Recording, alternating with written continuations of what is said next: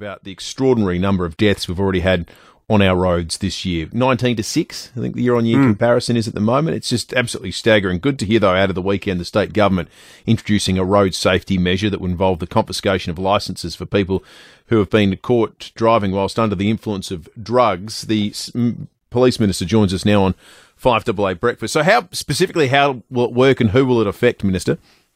Uh, morning, morning, Will. Um, this will affect anyone who tests um, um, positive on a roadside uh, drug an- analysis.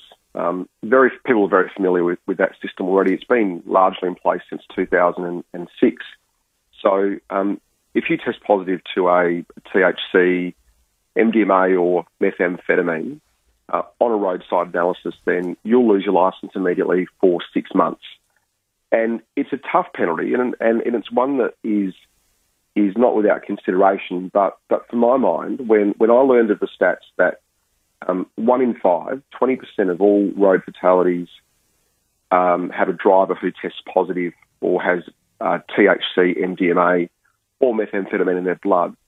I think it's just one of those suite of measures that the government um, needs to put in place to ensure that every possible thing is being done to dissuade people from making those really stupid decisions on our roads. I've spoken about this with you before, where um, so much of the trauma that we see on our roads can be eliminated when people make better decisions.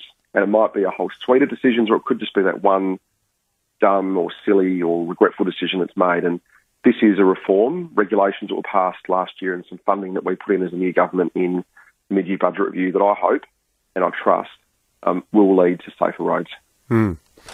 How concerned are you, Minister, about the road toll? The start to the year, we've just heard from our friends at SAPOL this morning, yet another fatality.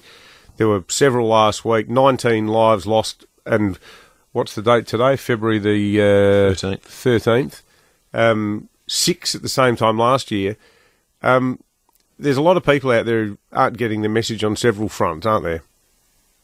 Um, I think, I think, David. Any time we see any fatality, I think we have to accept as a community that that is a, a fatality too many.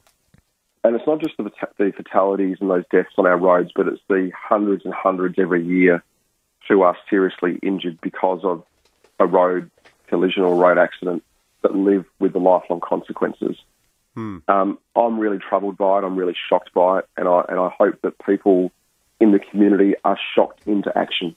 Um, there are things that people can do before they even turn the key on in the ignition to make sure they give themselves a better chance to get home safe.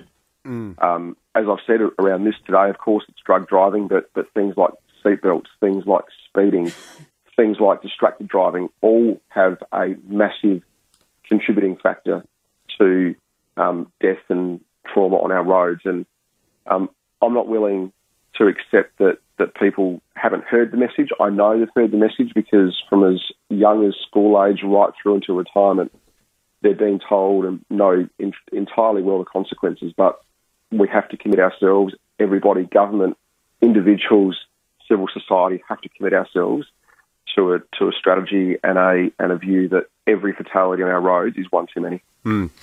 Good stuff, Joe Szakacs, the State Minister for Police. And uh, we had a question. We're coming up against the 8 o'clock news and got John Blake, but one of our listeners rang in, speaking for everyone, I think.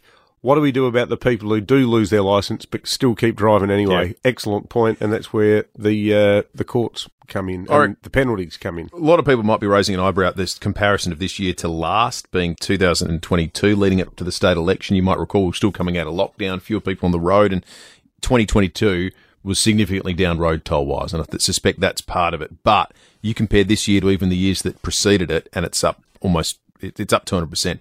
So five uh, year to date, 2022, 2021 had nine at uh, this point, 2020 had 10.